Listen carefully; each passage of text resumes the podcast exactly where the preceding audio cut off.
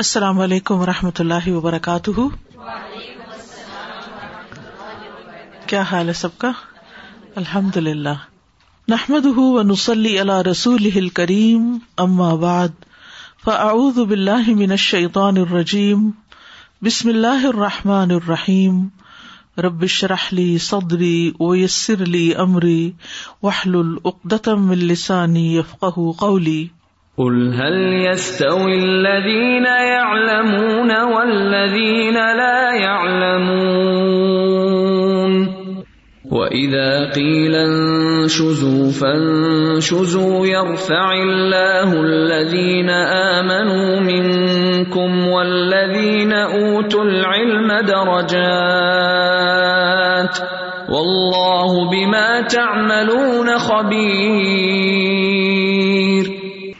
يا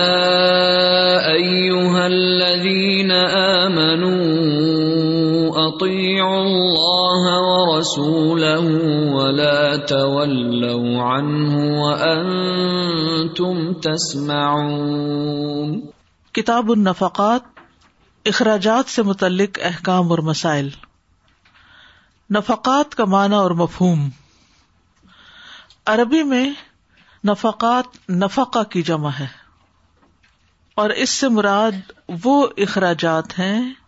جو شوہر اپنی بیوی بچوں کی ضروریات کو پورا کرنے کے لیے برداشت کرتا ہے قرآن مجید میں اللہ سبحان تعالیٰ نے مرد کو جو قوام ہونے کی حیثیت دی اس کی بھی بنیادی وجہ یہ ہے کہ وہ اپنے مالوں میں سے خرچ کرتے ہیں على السا وبما فد اللہ فکو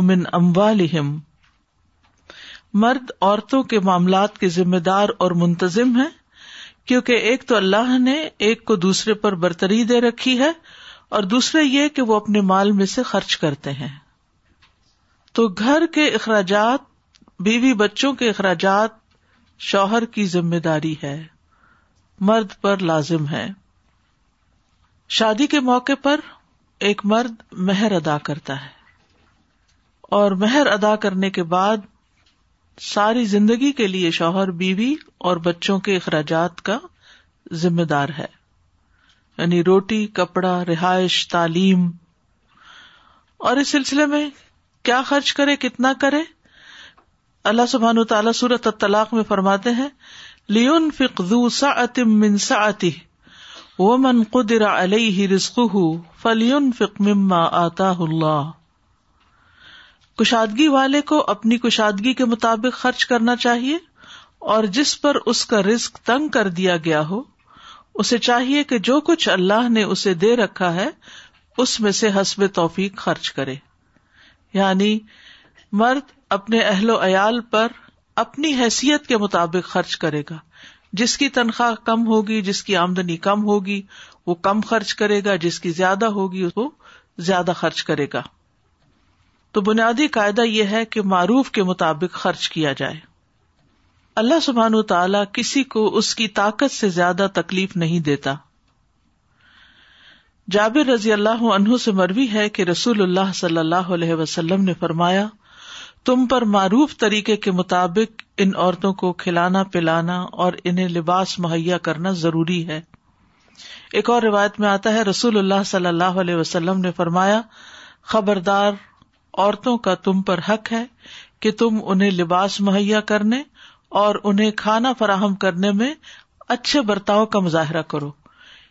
یعنی اس طرح نہیں کہ جو کسی اجنبی شخص کو کچھ دیا جاتا ہے مثلاً آپ کہیں کسی دکان پہ کچھ خریدنے کے لیے جاتے ہیں تو کچھ لیتے ہیں اور اس کی پیمنٹ کر دیتے ہیں دکاندار تو اسمائل کر رہا ہوتا ہے لیکن کسٹمر عام طور پر بلینک فیس ہوتا ہے لیکن یہاں پر خرچ کرنا ایک دینی قانونی اخلاقی ذمہ داری ہے اور پھر اس میں احسان کے درجے میں خرچ کرنا ضروری ہے معروف طریقے سے خرچ کرنا ضروری ہے حیثیت کے مطابق خرچ کرنا ضروری ہے اور اس کا یہ مطلب نہیں کہ عورت کی حیثیت مرضی اور خواہش کو بالکل نظر انداز کر دیا جائے اور صرف یہ دیکھا جائے کہ ہسبینڈ کی کیا خواہش ہے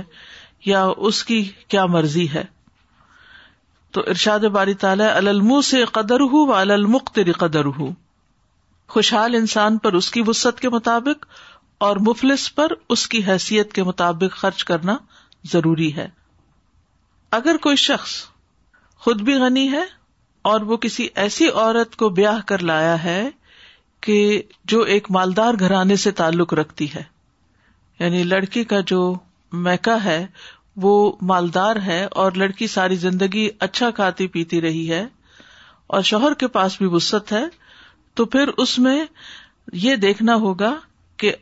عورت کا معیار زندگی جو رہا ہے اس کو برقرار رکھا جائے اس پر زندگی تنگ نہ کی جائے بخل نہ کیا جائے اگر وہ ایسا کرتا ہے تو عورت عدالت کے ذریعے اپنے معیار کا کھانا اور لباس طلب کر سکتی ہے عورت کو یہ حق دیا گیا ہے کہ وہ پھر اپنا حق زبردستی لے اسی طرح عورت کو آرائش و زبائش کی ضروری چیزیں فراہم کرنا بھی شوہر کی ذمہ داری ہے بیوٹی پارلر کا خرچ اٹھانا ذمہ داری نہیں لیکن وہ چیزیں جو عورت کی صحت اور صفائی کے لیے ضروری ہیں وہ بھی اخراجات میں شامل ہیں جیسے تیل کنگھی صابن نہانے دھونے کا سامان پانی وغیرہ کا گرم ٹھنڈے کا انتظام یہ ساری چیزیں بھی شوہر کی ذمہ داری یعنی نفقا سے مراد صرف کھانا کھلانا نہیں بلکہ ضروریات زندگی بھی فراہم کرنا ہے اسی طرح اگر بیوی بیمار ہو جائے تو اس کا علاج کرنا بھی تو امام بخاری نے اس سلسلے میں کافی اچھی رہنمائی کی ہے پچیس احادیث کا انتخاب کیا ٹوینٹی فائیو احادیث کا اور ان احادیث پر سولہ سکسٹین چھوٹے چھوٹے ابواب قائم کیے ہیں مثلاً اہل و عیال پر خرچ کرنے کی فضیلت مرد کو بیوی بچوں کا خرچہ دینا ضروری ہے عورت کو لباس دستور کے مطابق دینا چاہیے مرد اپنی بیوی بچوں کے لیے سال بھر کا خرچہ جمع کر سکتا ہے جب خاون گھر سے باہر جائے تو بیوی بچوں کے اخراجات کا بندوبست کرے یعنی اگر حج پہ جا رہا ہے جہاد پہ جا رہا ہے یا کسی دوسرے ملک جا رہا ہے تو پیچھے اگر بیوی بچے چھوڑ رہا ہے تو ان کی ضروریات پوری کرنے کا بھی انتظام کر کے جائے تو یہ ہے جو آئندہ باب ہے اس سے متعلق کچھ تمہید کچھ اصولی باتیں سمجھنے کی پھر ان شاء اللہ آپ احادیث کی روشنی میں مزید اس کی وضاحت دیکھیں گے تو یہ کس کے حقوق کی نگبانی کی جا رہی ہے یہ سارا عورت کے حق میں بینیفیشل ہے اس کو پڑھنا اس کو سمجھنا اس کو یاد رکھنا لیکن اس کو آگے مردوں سے شیئر کرنا بھی ضروری ہے تاکہ وہ اپنے فرائض کو ادا کر سکے کیونکہ یہ ان کا فریضہ ہے ان کی ذمہ داری ہے عورت اگر کماتی ہے اگر جاب کرتی ہے تو وہ جو کچھ بھی ارن کرتی ہے وہ سارا اس کا اپنا ہے اگر وہ چاہے تو میاں پر خرچ کرے بچوں پہ خرچ کرے وہ صدقہ شمار ہوگا لیکن اگر وہ نہیں کرنا چاہتی تو کوئی زبردستی اس سے لے نہیں سکتا ہاں یہ الگ بات ہے کہ اگر ہسبینڈ اجازت ہی نہیں دیتا کہ جاب کرے اور زبردستی جاب کرتی ہے تو پھر وہ گھر میں فساد ڈالنے والی بات ہے اس میں شوہر کی موافقت ضروری ہے اور اگر شوہر کے حقوق عورت پورے کر رہی ہے اور اس کے ساتھ بچوں کی ذمہ داری بھی نبھا رہی ہے اور اپنا شوق پورا کرنے کے لیے کام بھی کر رہی ہے یا اپنی صلاحیت اور ٹیلنٹ کو استعمال کر رہی ہے تو اسلام اس کی اجازت دیتا ہے ٹھیک ہے اور یہ چیپٹر جو ہے یہ سارے کورسز میں کورس کا حصہ شمار ہوگا اس پر اسائنمنٹ دی جائے گی ٹھیک ہے تو اس لیے توجہ سے سنیے اور اچھی طرح ان کانسیپٹس کو ذہن میں بٹھائیے تاکہ آپ مارکس لے سکیں اور وہ آپ کے ایک سبجیکٹ میں شامل کیے جائیں گے ان شاء اللہ بسم اللہ الرحمن الرحیم کتاب النفقات وفضل النفقتی علی الاہلی وقول اللہ عز و جل ویسألونک ماذا ينفقون قل العفو کذالک یبین اللہ لکم الآیات لعلکم تتفکرون تتفکرون فی الدنیا والآخرہ وقال الحسن العفو الفضل وفضل النفقہ نفقہ کی فضیلت یعنی بیوی بچوں پر خرچ کرنے کی فضیلت اس کا ثواب الحلی گھر والوں پر اہل میں بیوی اور بچے سب شامل ہیں وقول اللہ عزا و اور اللہ عزا و کا فرمان ہے ویس یس یون فکون اور وہ آپ سے سوال کرتے ہیں کہ وہ کیا خرچ کریں کل العفو کہہ دیجیے جو ضرورت سے زائد ہو کزال کا اسی طرح بین اللہ بیان کرتا ہے اللہ لکم تمہارے لیے الیاتی آیات کو تاکہ تم غور و فکر کرو پھر دنیا والا خرا دنیا اور آخرت کے معاملات میں وقال الحسن اور حسن بصری کہتے ہیں العف کا مانا ہے ایکسٹرا یہاں امام بخاری نفقات کو ثابت کرنے کے لیے آیت لائے ہیں اور پھر اس آیت کا جو آخری حصہ ہے وہ نہایت قابل غور ہے پہلا تو یہ کہ صحابہ کرام سوال کیا کرتے تھے اللہ کے رسول صلی اللہ علیہ وسلم سے زندگی کے مختلف امور کے بارے میں اور پھر آپ کے جواب کچھ تو حدیث کی شکل میں ہمیں ملتے ہیں اور کچھ قرآن آیات کی شکل میں بھی جواب آئے اللہ سبحان تعالی کی طرف سے جو ہمیں بتا دیے گئے تو یہاں ہمیں بتایا کہ کیا خرچ کریں جو یعنی پہلے گھر والوں کے اخراجات پورے کر کے ذمے داریاں پوری کر کے پھر وہ فی سبیل اللہ یا دوسروں پر خرچ کرے اللہ یہ نہیں کہ بیوی بچے بھوکے ہوں گھر میں کھانے کو کچھ نہ ہو اور باہر انسان نے لنگر کھول رکھا ہو یعنی دوسرے لوگوں کے لیے وہ خوب خرچ کر رہا ہو کیونکہ وہاں سے بہت تعریف ملتی ہے لوگ بہت دوستی کرتے ہیں اپریشیٹ کرتے ہیں اور گھر والوں کو سوکھی روٹی بھی نہ ملتی ہو تو اس کی اجازت نہیں تو یہ پوچھتے کہ کیا خرچ کریں یعنی صدقات میں کیا خرچ کریں تو بتایا گیا کہ پہلے اپنے نفقات جو ہے اپنی ذمہ داریاں ان کو پورا کرو اور اس کے بعد جو زائد ہو بچ جائے وہ باہر دو کزال کا یوبین اللہ القم الآیات اسی طرح اللہ تعالیٰ تمہارے لیے آیات کو کھول کھول کے بیان کرتا ہے کیوں بیان کرتا ہے لم تتفکرون تاکہ تم غور و فکر کرو سوچو سمجھو پھر دنیا دنیا کے معاملات میں بھی اور آخرت کے معاملات میں بھی سبحان اللہ یہ ہے کامل دین ہمارے یہاں عموماً دیندار طبقے کا رویہ کیا ہوتا ہے کہ کچھ بچا کے نہ رکھو سارے کا سارا خرچ کر دو اپنے اوپر کم خرچ کرو دوسروں پر زیادہ خرچ کرو یہ سب باتیں ایک طرح کی انتہا پسندی ہے اعتدال کا دین کیا ہے کہ پہلے اپنے فرائض پورے کرو اس کے بعد زیادہ کام کرو جیسے اگر کسی شخص کو نماز پڑھنی تو پہلے کون سی نماز پڑھے گا فرض نماز پڑھے گا اس کے بعد نوافل جتنے چاہے پڑھے لیکن اگر اس نے نوافل میں اپنے آپ کو اتنا تھکا دیا ساری رات عبادت کر کے کہ صبح فجر کی نماز قزا کر دی تو اس کے نوافل فائدے کے نہیں ہے اس کو اتنا ہی جاگنا چاہیے کہ جس کے بعد اس کی نیند پوری ہو اور وہ فرض ادا کر سکے بعض لوگ عشا کی نماز پڑھے بغیر سو جاتے ہیں اور پھر رات کے آخری حصے میں لیٹ کر کے قزا کر کے اس کو پڑھ کے کہتے ہیں ہمیں یہ فائدہ ہوتا ہے کہ ہم تحجد بھی پڑھ لیتے ہیں ساتھ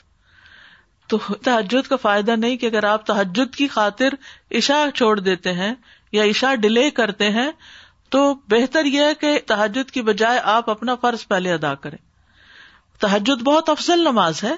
لیکن عشاء کی نماز اس سے بھی افضل ہے عام طور پر ہم نوافل میں بہت انٹرسٹ رکھتے ہیں اور خوش بھی ہوتے ہیں کہ ہم اتنے نفلی ایکسٹرا والنٹریلی کام کر رہے ہیں لیکن پہلا کام ہے فرض پورا کرنا اور اس کے بعد جو زائد وقت ہو انرجی ہو مال ہو اس کو آپ آگے لگائیں جتنا آپ کے پاس ہے زیادہ ہے تو زیادہ لگائیں کم ہے تو کم ہر شخص اپنی اپنی وسط کے مطابق کرے گا اور اس سے اسی کا سوال کیا جائے گا جو چیز کسی کے پاس ہے نہیں اس کے بارے میں اس سے پوچھا بھی نہیں جائے گا تو پھر دنیا والا آخرا یعنی اپنی دنیا کے معاملات میں اور یہاں دنیا پہلے آئی ہے کیونکہ اس سے ہمارا واسطہ پہلے ہے یعنی دنیاوی معاملات میں کیا ہے کہ اپنے بزنس میں تم نے لگانا ہے تم ایک فارمر ہو تو اس میں دوبارہ بیج ڈالنا ہے تو وہ سارا کچھ اپنا سیو کرو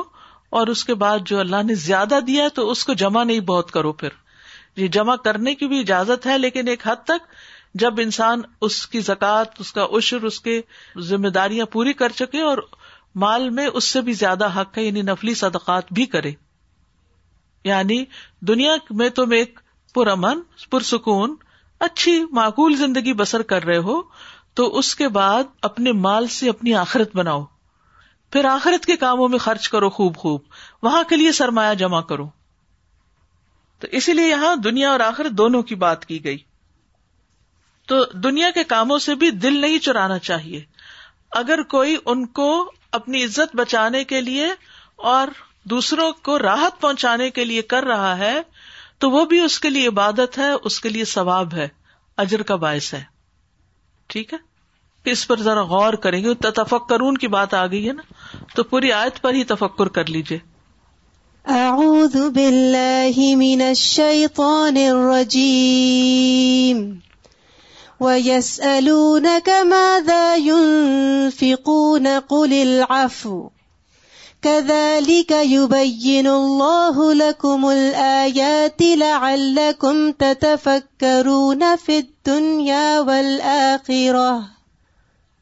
جو اف کی بات کی گئی اس سے مراد نفلی صدقات ہیں ٹھیک ہے نفلی صدقات اتنے نہ ہوں کہ جس میں انسان محتاج ہو جائے ان کی ایک حد ہو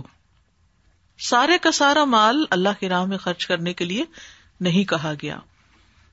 رسول اللہ صلی اللہ علیہ وسلم کا ارشاد ہے بہترین صدقہ وہ ہے جس کے بعد آدمی محتاج نہ ہو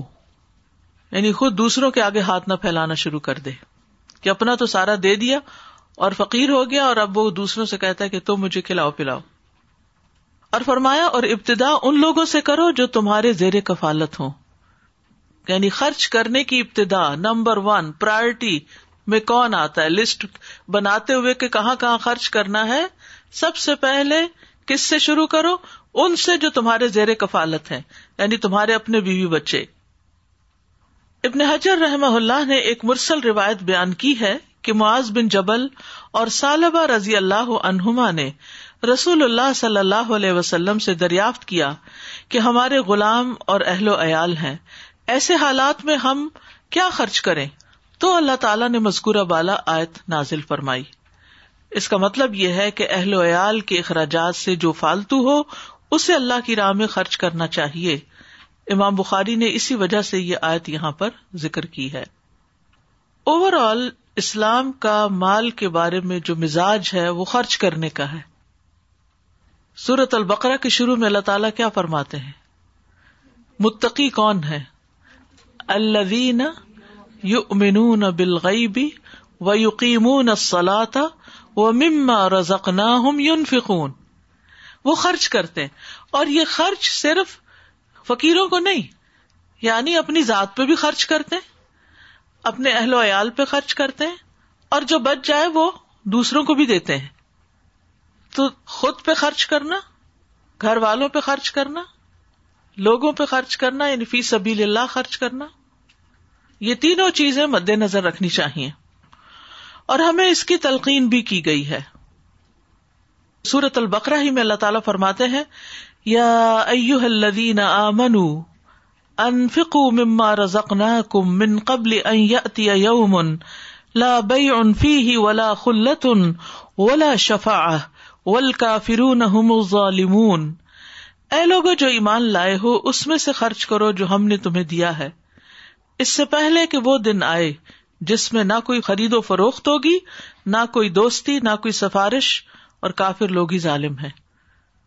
اس آیت کی روح سے وہاں کیا کام آئے گا غور کیجیے یہ آیت آپ نے اکثریت میں پڑی ہوئی ہے پہلے سے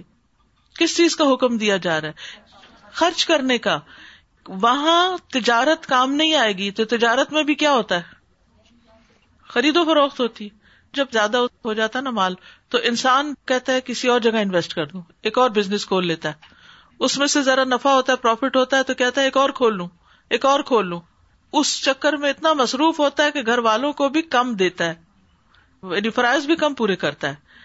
اکثر بیوی بچے جب مطالبہ کرتے تو وہ کہتے نہیں ابھی ہاتھ تنگ ہے کیونکہ میں نے ابھی فلاں کام شروع کر لیا ہے تو اب گھر والے خرچ مانگ رہے ہیں وہ کہتے ہیں میں نے اتنے اسٹاکس لے لیے ہیں اب بچے کی فیس جانی ہے ماں پریشان ہے اور ہسبینڈ جو ہے اس کو پرواہ نہیں ہے وہ ایک کے بعد ایک انویسٹمنٹ اور مختلف طرح کی تجارتوں میں مصروف ہے اور اب تو آپ دیکھیں کہ آن لائن بزنس کی وجہ سے بہت سے کام گھر میں بیٹھ کے جو شروع کر لیے گئے ہیں تو اس کی وجہ سے وہ پیسہ جو ہے وہ ہاتھ میں کچھ بھی نہیں ہے ہر چیز یا تو قرضے پہ لی ہوئی ہے یا پھر یہ کہ اسی طرح آن رول ہے تو یہاں پر کیا کہا گیا کہ اپنی ذمہ داری پوری کرو تجارت وہاں نہیں کام آئے گی اور اسی طرح دوستی بھی کام نہیں آئے گی سفارش بھی نہیں کام آئے گی تو کیا کام آئے گا میرا سوال یہ تھا جو خرچ کیا آج جو دیا آج فی سبھی للہ وہ کام آئے گا جو تمہارے ہاتھ سے نمبر ایک فرائض پورے کرنے میں اور نمبر دو صدقات دینے میں جو تم نے دے دیا وہ وہاں فائدہ دے گا وہ وہاں آگے پڑا ہوگا وہ جا کے انجوائے کرو گی پھر اسی طرح نبی صلی اللہ علیہ وسلم نے فرمایا تم میں سے کون ہے جسے اپنے مال سے زیادہ اپنے وارث کا مال پیارا ہو صحابہ نے ارض کیا یا رسول اللہ ہم میں سے کوئی ایسا نہیں جسے اپنا مال زیادہ پیارا نہ ہو آپ نے فرمایا پھر اس کا مال تو وہ ہے جو اس نے موت سے پہلے اللہ کے راستے میں خرچ کیا اور اس کے وارث کا مال وہ ہے جو وہ چھوڑ کر مرا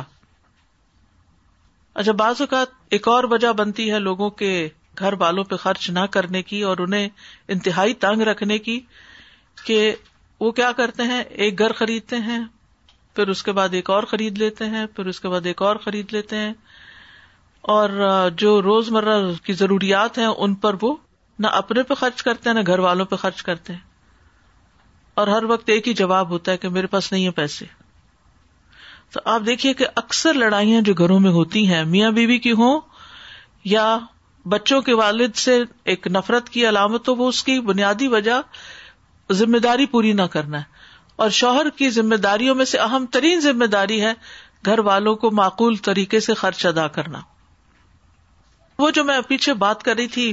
گھر پہ گھر خریدنے پراپرٹیز پہ پراپرٹیز وہ بعد میں کس کے کام آتا ہے بارشوں کے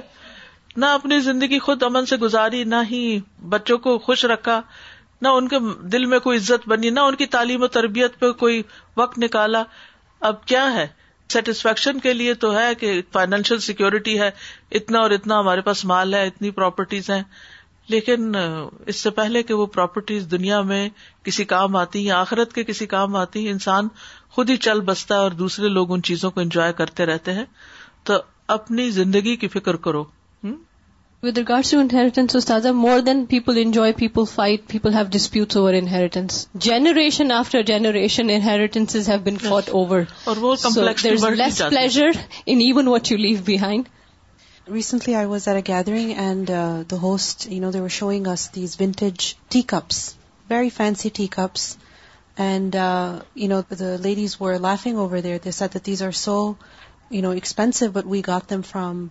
secondhand stores and things like that, because these cups were kept in glass cabinets for like 40 years, 50 years, hmm. because, people would not use them. They would only bring them out on, uh, special occasions. And then finally, when those houses and the things in those houses fell into the hands of their great-grandchildren, the great-grandchildren had no interest in these cups.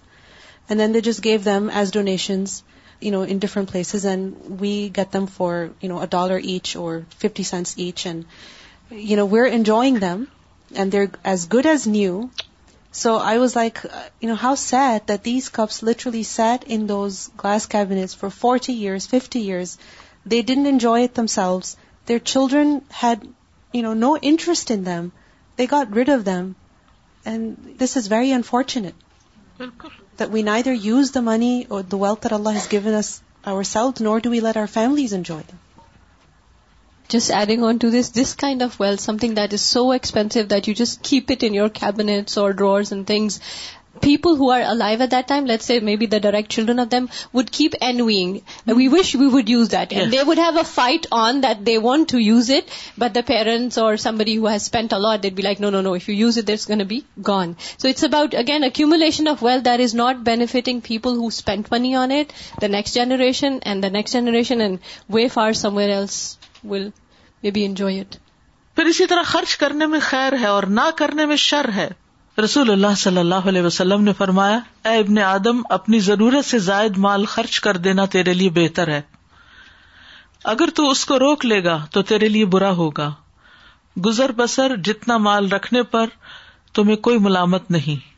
اور دینے کی ابتدا اپنے اہل و عیال سے کرو واضح حکم ہے دینے کی ابتدا اپنے اہل و عیال سے کرو اور اوپر والا ہاتھ نیچے والے ہاتھ سے بہتر ہے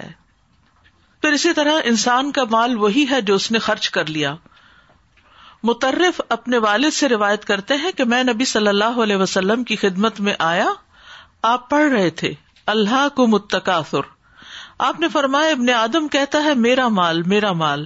اے ابن آدم تیرا کیا مال ہے مال تو صرف وہی ہے جو تون کھا لیا اور ختم کر لیا یا جو نے پہن لیا اور پرانا کر لیا یا جو نے صدقہ کیا اور آگے بھیج دیا تو کون سا ہے جو کھا لیا اور ختم کر دیا پہن لیا پرانا کر دیا صدقہ کیا اور آگے بھیج دیا پھر مال کے ذریعے اپنے نفسوں کو بیچنا رسول اللہ صلی اللہ علیہ وسلم نے فرمایا لوگوں اللہ سے اس کے دیے ہوئے مال کے بدلے اپنے نفسوں کو خرید لو اگر تم میں سے کوئی بخل کرے کہ اپنا مال لوگوں کو نہ دے تو وہ اپنے آپ سے شروع کرے اور چاہیے کہ خود پہ صدقہ کرے اور اللہ عز و جل نے جو رسک اسے دیا ہے اس میں سے کھائے اور پہنے تو بیسیکلی مال کے بدلے اپنے نفس خریدنا کیا ہے اس کا استعمال کرنا کھانا اور پینا پھر اسی طرح خرچ کر کے خود کو آزاد کرنا ہرارا کہتے ہیں رسول اللہ صلی اللہ علیہ وسلم نے فرمایا کہ بکیل اور خرچ کرنے والے کی مثال ایسی ہے جیسے دو آدمی ہوں جن کے بدن پر ان کے سینے سے ان کی ہنسلی تک لوہے کے کرتے ہوں جب خرچ کرنے والا خرچ کرتا ہو تو وہ اس کے جسم کو چھپا لیتا ہے اور اس کے جسم پر پھیل جاتے نہیں وہ ایکسٹینڈ ہو جاتے ہیں حتیٰ کہ اس کی انگلیاں اس میں چھپ جاتی ہیں اور چلنے میں اس کے پاؤں کے نشان مٹ جاتے ہیں لیکن بکیل جب بھی خرچ کرنے کا ارادہ کرتا ہے تو اس کرتے کا ہر ہلکا اپنی جگہ چمٹ جاتا ہے کٹھا ہونے لگتا ہے بکیل اسے کشادہ کرنے کی کوشش کرتا ہے لیکن وہ ہو نہیں پاتا پھر اسی طرح یہ ہے کہ مال خرچ کرنے کی ہرس ہونی چاہیے یعنی انسان کے اندر دینے کا شوق ہونا چاہیے یہ بات میں اکثر کہتی ہوں کہ دینے کی محبت ہونی چاہیے یعنی وہ تو بتا دیا نا کہاں کہاں کریں گے اپنے آپ پہ بھی کریں گے اپنے بچوں پہ بھی کریں گے رشتے داروں پر بھی کریں گے یتیموں مسکینوں ضرورت مندوں پر نیکی کے کاموں میں وغیرہ وغیرہ لیکن دینے کا مزاج ہونا چاہیے دینے کی محبت ہونی چاہیے اور جب وہ انسان کے اندر آ جاتی ہے تو وہ انسان ہمیشہ خوش رہتا ہے دے کر جو خوشی ہوتی ہے وہ لے کر نہیں ہوتی اور اس کے لیے ضروری نہیں کہ انسان کے پاس پہاڑوں جتنا سونا ہو تو پھر ہی وہ دے انسان کے پاس اگر ایک کھجور بھی ہے ایکسٹرا اور وہ کسی اور کے منہ میں چلی جاتی ہے تو وہ بھی اس کے لیے خوشی کا باعث بنتی ہے کیونکہ آپ صلی اللہ علیہ وسلم نے آگ سے بچنے کے لیے کہا خا کھجور کا ایک ٹکڑا ہی کیوں نہ ہو